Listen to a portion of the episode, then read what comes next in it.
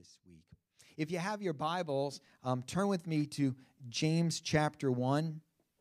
James chapter 1. Many of you asking how I'm doing with my back and so forth. And um, so I'm doing okay. I'm coming along. It's a slow process, okay? But you see, I'm standing. Praise the Lord, right?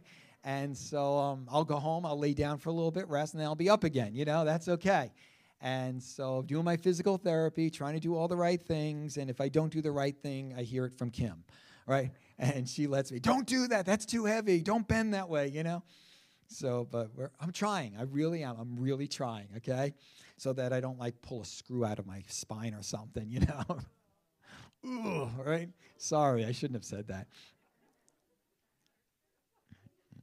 Well, okay, we'll, we'll, we'll move on from that, okay? So uh, last week I began, we began a series of messages from the book of James entitled Faith That Works. And we looked at James chapter 1, um, verses 1 through 8 last week. And I want to pick up reading at verse number 9 this morning as we look at faith that works. Um, James chapter 1, beginning at verse 9, we're going to read down to verse 18 today. And so James writes to his scattered flock, his church that has been dispersed throughout the Roman Empire. He writes these words Believers in humble circumstances ought to take pride in their high position, but the rich should take pride in their humiliation, since they will pass away like a wild flower. For the sun rises with scorching heat and withers the plant, its blossom falls and its beauty is destroyed. In the same way, the rich will fade even while they go about their business. Blessed is the one who perseveres under trial, because having stood the test, that person will receive the crown of life that the Lord has promised to those who love him. When tempted, no one should say, God is tempting me, for God cannot be tempted by evil, nor does he tempt anyone. But each person is tempted when they are dragged away by their own evil desire and enticed. Then, after desire has conceived, it gives birth to sin, and sin, when it is full grown, gives birth to death. Don't be deceived, my dear brothers and sisters. Every good and perfect gift is from above, coming down from the Father of the heavenly lights, who does not change like shifting shadows. He chose to give us birth through the word of truth, that we might be a kind of first fruits of all of all he created. Our message this morning is entitled A Faith That Sees Life with Spiritual Eyes. Will you pray with me? Father, we thank you for your word this morning and that that which, which um, James, this great pastor, wrote to his flock so many years ago is still apropos and applicable to our lives today.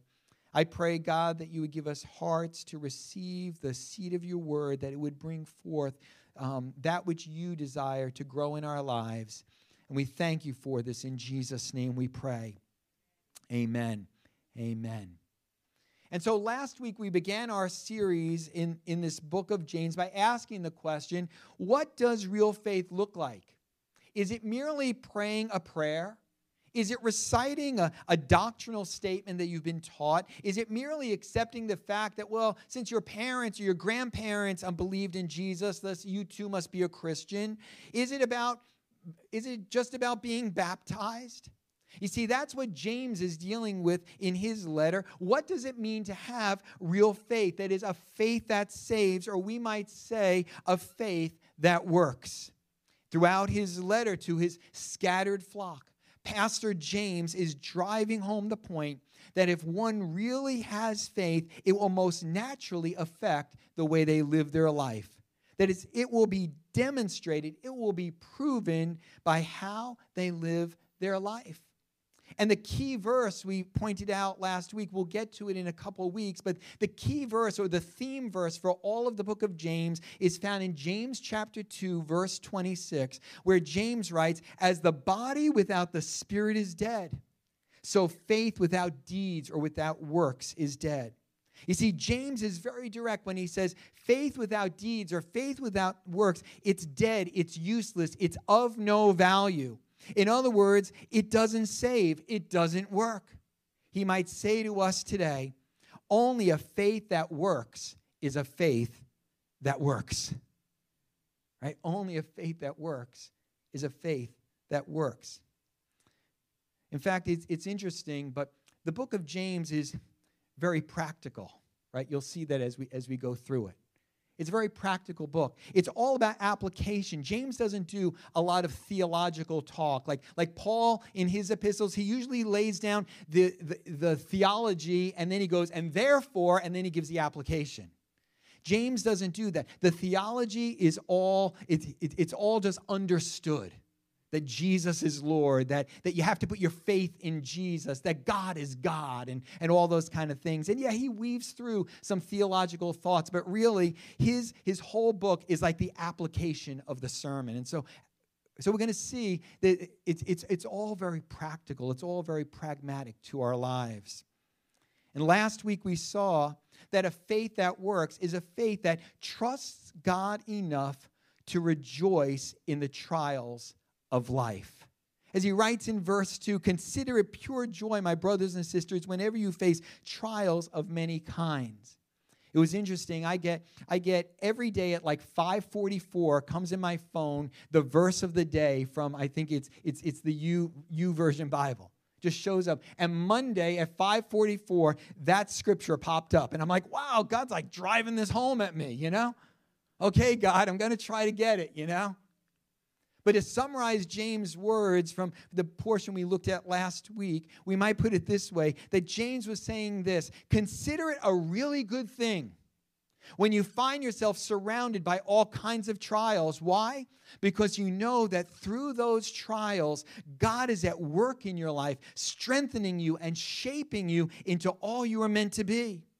That is real faith. It trusts God even when surrounded by all the difficulties that life can bring our way.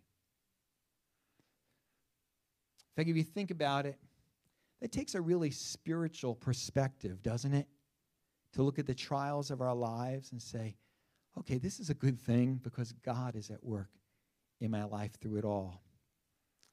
And that's what we're talking about this morning, right? Faith that sees life with spiritual eyes.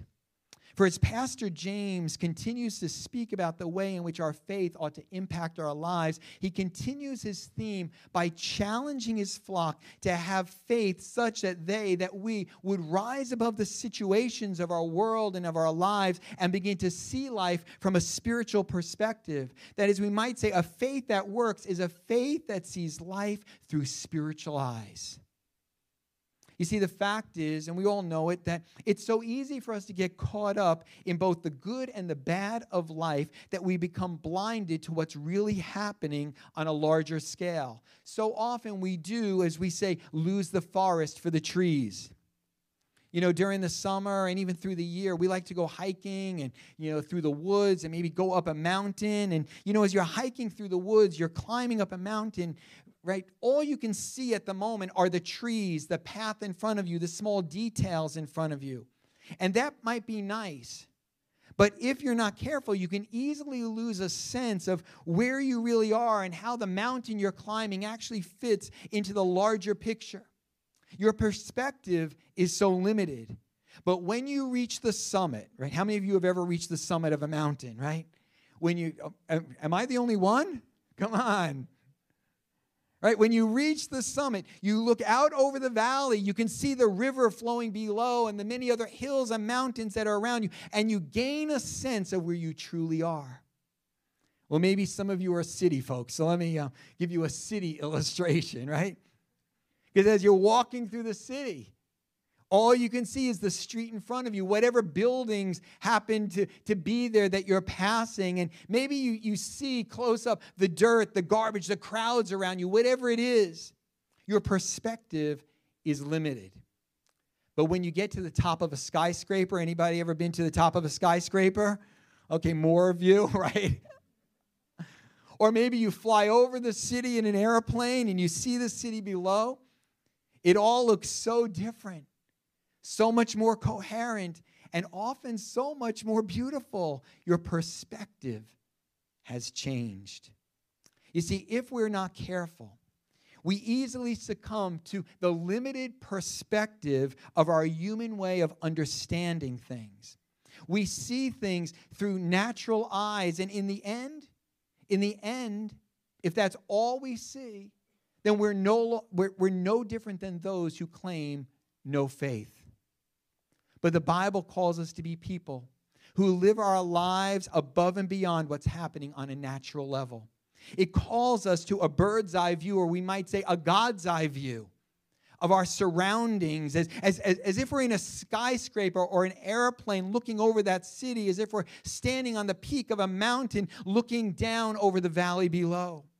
And James reminds us that those who have real faith will rise above the situations of life and be able to see things, the good and the bad, from a spiritual perspective, to see life through spiritual eyes.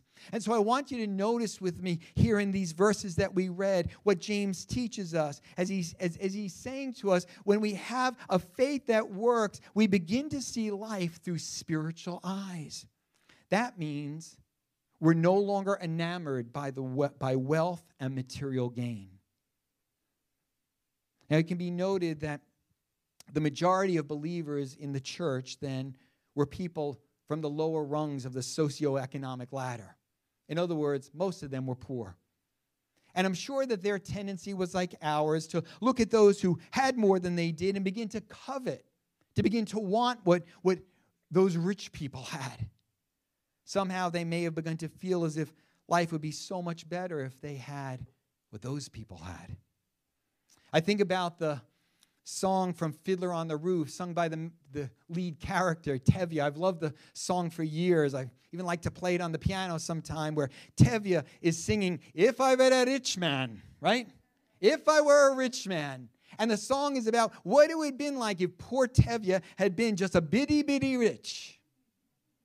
He sings of building a big house, not having to work hard, a yard filled with ducks and chicks and geese, and his wife Golda having servants at her disposal. He sings of having a special place in the community and even a special seat in the synagogue and having more time to pray and study the holy books. And he ends the song with these words Lord, who made the lion and the lamb, you decreed I should be what I am. Would it spoil some vast eternal plan? If I were a wealthy man? Listen, I'm pretty sure that many of us, like Tevye, have dreamed about what it would be like to be wealthy, to have some of the things that others have, you know, the houses, the cars, the vacations, the money in the bank, and so forth. And it's so easy for us to become enamored with, with wealth and material gain so that no matter how much we actually have, we're always saying, if I only had a little bit more, if I only had a little bit more. But you see, James calls us to a totally different perspective, a perspective that's influenced by our faith. He speaks to those in humble circumstances, literally those who are lowly, insignificant, and poor. And he says, listen, those who are like that are in God's eyes in a high position. After all, Jesus had said, Blessed are the poor in spirit. And elsewhere, he actually just says, Blessed are the poor. In other words, God's favor is turned towards those who find themselves at the bottom rungs of life with few possessions to their name and at times oppressed by those who are on top. And James will talk about that later on. But think of it what a great place to be, knowing that God's favor is on you, that his face is turned towards you. Who could want more? Then he goes on to speak to those who are rich saying they ought not take pride in their wealth, but instead realize that a day of humiliation is coming. That is the day when all their riches are going to be stripped away. But notice, James doesn't merely say their riches will fade away, but that they, the rich themselves, will pass away. That he, he says the rich will fade away. In other words, all their stuff is gone and they're no longer going to be rich. Using Isaiah's words from Isaiah 40, James says, like the flowers of the field that quickly dry up and die in, in, in, in, the sudden heat of the sun, so too a day is coming when those who are, who are enamored by their riches will be destroyed, suddenly dry up and die. See, I think James is, is kind of alluding to Jesus' words from Matthew chapter 6 when Jesus said to be careful not to store up for ourselves treasures here on earth where more moths and vermin destroy and where thieves break in and steal, but to store up for ourselves treasures in heaven right? Where those things don't happen, those treasures are not destroyed. He says, For where your treasure is, there your heart will be also. He then goes on, Jesus then goes on to warn us regarding who or what is our master, who or what is going to direct our lives. Saying, listen, you can't serve both God and mammon or both God and material wealth. And then he teaches us not to worry. Jesus says, listen, don't worry about food and clothes and all those things. Right? Those things are here today and gone tomorrow. In the midst of it, Jesus says, For the pagans run after these things. Do you catch that? People who don't know God, people who don't have faith, people who don't know what it means to have the living God at work in their lives. They live their lives running after material things. Can I say how sad it is when people who claim to have faith in Jesus are living their lives running after material gain? And we see it all the time, don't we, today? But you see, when we are really living lives of faith and trusting God with our lives and our eternity, we are no longer enamored by wealth and material gain. For we understand it's all so temporary. We hear Jesus' words What good is it for a man to gain the whole world and yet lose his soul? And by faith, we trust God with our lives, and thus, we, we, thus rather than pursue earthly gain, we pursue, we seek after the kingdom of God. Can someone say amen this morning? And so when we when we have real faith, we'll see life with spiritual eyes, and that means we're no longer enamored by, by the things of this world, the material things of this world. But secondly, secondly, in verse 12, we can, we can see beyond the trials of this life. Once again, James speaks of persevering through the trials of life. And this time he looks to the end goal and that which is to come in the life to come, the crown of life the ultimate goal of the believer, the reward of eternal life. He gives to us the picture of an athlete who endures through his training and competition. They endure pain. At times they feel exhausted. Maybe at times they feel as if they can't go on, and yet they do. They press through. And when they reach the end of the, ra- of the race or whatever the competition may be, they find themselves to be a victor, the winner, and they're given the victor's crown. Some, say, some might ask, well, what causes an athlete to push through all the pain and the exhaustion and so forth? You know what it is. It's the goal, it's the prize, it's the win, it's the crown. The athlete is looking ahead past the current status of things towards the finish line. As I, you know, a few years ago, I started running some 5K races, you know, and listen, there was a lot of times in the midst of those races because I'm kind of pushing my pace. I don't know. All of a sudden, like this little competitive thing came out of me. Like I want to beat at least a few guys my age, you know? At least a few, right? And, and especially this Red Bank race that we ran a couple times, right? And, and there's that big hill going up Tower Hill there. I tell people, I don't run hills, I run flat boardwalks, you know? And, and there were times when I felt like I wasn't going to make it. I thought, oh, man, I'm panting so hard. I'm just going to stop. But, but then I began thinking about how disappointing it would be not to cross the finish line. It was the end goal, the finish line, that caused me to press on and to run all the way to the end and get that tchotchke medal that goes around your neck when you, when you get to the end, right? I got a couple of them hanging in my office like I, like I won the Olympics, you know? Listen, the Apostle Paul writes in 1 Corinthians 9:25, everyone who competes in the games goes into strict training. They do it to get a crown that will not last, but we do it to get a crown that will last forever. Revelation 2:10 we read these words be faithful unto death and I will give you the crown of life or give you life as your victor's crown hallelujah Listen, those who are living by faith are able to look beyond this world and all the trials of life to the life beyond, the reward that God has in store for them, for, and for all who will persevere, for all who will run the race all the way to the end. But thirdly, this morning, James would say to us listen, if you have a real faith, then you're going to begin to and you begin to see life through spiritual eyes. You're going to become very aware of your own sinful nature. Well, we were just talking way up here, and now it's like we feel like we're down here, right? Now, the interesting thing here in verses 13 through 16 is this that the same Greek word that earlier on is translated as trial is here translated as temptation. And the fact is, this one Greek word can be translated either way. And so you look at the context, and here the context gives the meaning as James begins to speak about desire and sin and death. Right? We might say this that whereas the trials of life test our faith from the outside, the temptations we face test our faith from the inside. Let me say that again.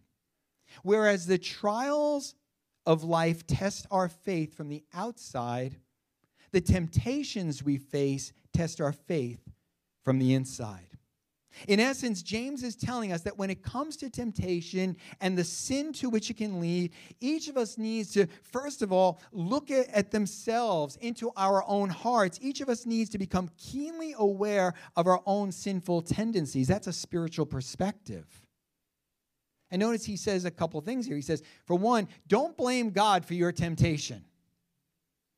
For God would never seek to lead someone into sin. He's too good, he's too morally right, he's too holy to ever seek to lead us into sin. That's what temptation is about, trying to lead somebody into sin. But he goes on to say, but recognize that your temptations come from your own heart, from the desires of your flesh or your sinful nature. And James actually uses words here that, that are from fishing and even hunting, the fishing and hunting world, to describe the process that takes place. When he uses the words, you're dragged away, you're enticed. Those words speak of, of, of setting a trap or putting out a lure to catch what, what, what's being sought. Listen, now I'm not much of a fisherman, right? I think, Luke, you like to fish. You and your dad like to fish, right? Some others of you here, right, being in Monmouth County, you like to go to the beach, you like to fish, right? I, I've only fished, you know, like up at the lake and putting on the worms or whatever. And, you know, I, you're taking my boys when they were little. And once they got old enough to do it themselves, I said, You go yourself, right? I'm not going to fish anymore. But I do know this that in order to catch a fish, one needs the right bait or the right lure. For if the fish don't like the bait, they won't be tempted to bite the hook, right? If they don't like the bait, they won't be tempted to bite the hook. I think of it this way. Right? If I don't like chocolate cake, I'm not going to be tempted by it. In fact, I pretty much, the truth is, I pretty much can walk past a chocolate cake without, oh, I want that cake, you know? Some of you can't do that, right? Now, if you put a strawberry rhubarb pie in front of me, I can devour that whole thing pretty fast. Because you see, I'm only tempted by the things I desire or I want. And James gives us this progression. He speaks of evil desires that then give birth to sin, that the sin then grows or takes over our lives and then leads to death. And you see, the temptation comes between the desire. There's this desire and the temptation comes, am I going to give in to the desire or am I going to push it away, walk away, whatever is necessary so I don't fall into sin? The question becomes will we give into the desire or will we turn away from it? How will we respond to the desires of our flesh when they begin to rear their heads and tempt us towards sin? Can we be honest enough to admit, to admit what is really in our hearts? Can we see it all through spiritual eyes? And listen, the things that tempt you are not necessarily the things that tempt me because our desires are different. But we all know that if we're just left to our flesh, to our natural way of being and thinking and acting, we will eventually end up in sin. That's what happens to us. And although there may be all kinds of influences in our lives that can lead us into sin, that can tempt us to sin, James says that ultimately the responsibility rests with us. Our own sinful nature, the desires of our own hearts, and if they're not handled properly, they will lead us into sin and thus even to death. You know, Jeremiah wrote in Jeremiah 17, the heart is deceitful above all things and beyond cure. Who can understand it? Sometimes we think we got it all in check, I got it all together. You know, pride goes before a fall, right? Right? We think we got it all managed. But the heart's deceitful. And those who can see life from a truly spiritual perspective are keenly aware of what's taking place in their hearts and the tendency towards sin therein. They don't blame others. They don't seek a, a, scapegoat, you know, like the old comedian, oh, the devil made me do it. Some of you remember him. The devil made, oh, it's not my fault, it's the devil's fault. Here there are people who are saying, well, it's God's fault. Right? Today, people will just blame others around them. But you see, with spiritual eyes, we begin to understand ourselves from a spiritual perspective.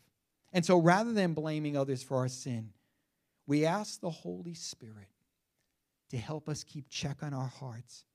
And we pray for the Lord to help us overcome temptation when it comes our way. And when we do sin, rather than allowing that sin to become full grown, as James writes, we confess our sin. We don't hide it, we confess it, and we ask the Lord for forgiveness. You see, that's a faith that works. That's a faith that works. And finally, this morning, James would say to us when we see life through spiritual eyes, we recognize that all good things everything good in life comes from the hand of God. Amen. Amen. Notice verse 16 is kind of a transitional verse that kind of fits into what James has just written about, but also what he's about to say when he says, Don't be deceived, my dear brothers and sisters. Don't be deceived about what? Well, for one, don't be deceived about your sin, but recognize the true source of your temptation and your sin. But as well, don't be deceived about the good things you have in your life.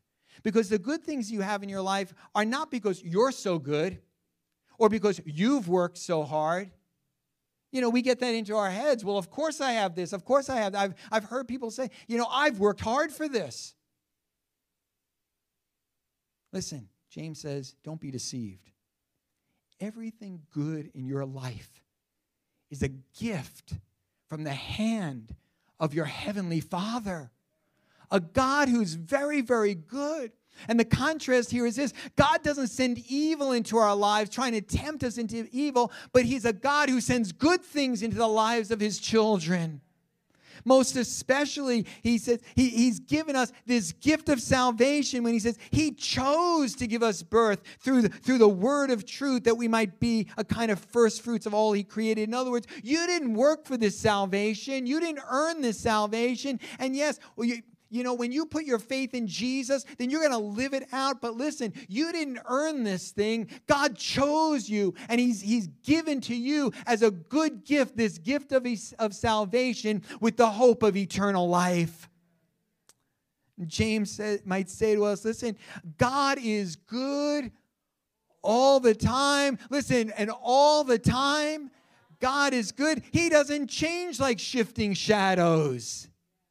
He's good and He's always good. And so we don't lay claim to anything in our lives. We don't lay claim to any of our successes, achievements, degrees, or money and income and education. Listen, it all comes from the hand of a heavenly Father who loves you. Who loves you. When we live our lives with a spiritual perspective, we begin to recognize that everything good in life is a gift from the hand of God. And so we simply receive into our hands that which God blesses us with. I ask you this morning, I ask you this morning, what kind of eyes do you have? Are they eyes of faith? Are they eyes that can see life in a spiritual way? Oh, again, it's so easy for us to get caught up in, a, in, in, in, in our limited human perspective, seeing the good of our lives, the bad of our lives, seeing it all from, from just a, a human way of, of thinking and of looking at things. But when we have a true and living faith, a faith that works, it affects the way we see life. It affects the way we see our world. It affects the way we see ourselves, the way we see eternity, the way we see God. With eyes of faith, we begin to rise above the stuff of this life as, as if we're climbing to the peak of the mountain or we're at the top of that skyscraper, and we begin to see it all from a God's eye view. Listen, Jesus said in Matthew 6, verses 22 23, The eye is the lamp of the body. If your eyes are healthy, right? Listen, if your eyes are healthy, your whole body will be full of light. But if your eyes are unhealthy, your whole body will be full of darkness. How sad it would be for any of us to call ourselves followers of Jesus and still have unhealthy eyes. Where we're looking at the stuff of this world and just saying, I want more. I'm living for more. As we look at the trials of life and what we're going through, and we fail to understand that the end of the run, there's a wonderful prize in store for those who will push through, who will continue on the journey rather than throw in the towel. That when we face temptation, when we face temptation, we would, we would realize that we need God's help in our spirits, in our minds, in our hearts that we would not give in to the desires that would lead us away from God, but instead we would pursue Him with our hearts. And that, that we would understand that everything good we have in life, it all comes from His hands. Oh, God, will you touch my eyes today, my spiritual eyes? Oh, God, I want to be able to see life, my life, my world, the situations I find myself in from a truly spiritual perspective. I want to be able to see things, God, that are happening in my life, in my world, in my family, in my body, in my home, and wherever it is. The good of life and the difficult things in life. I want to see it all from your perspective, God. Will you give me your perspective? Give me your eyes, oh God.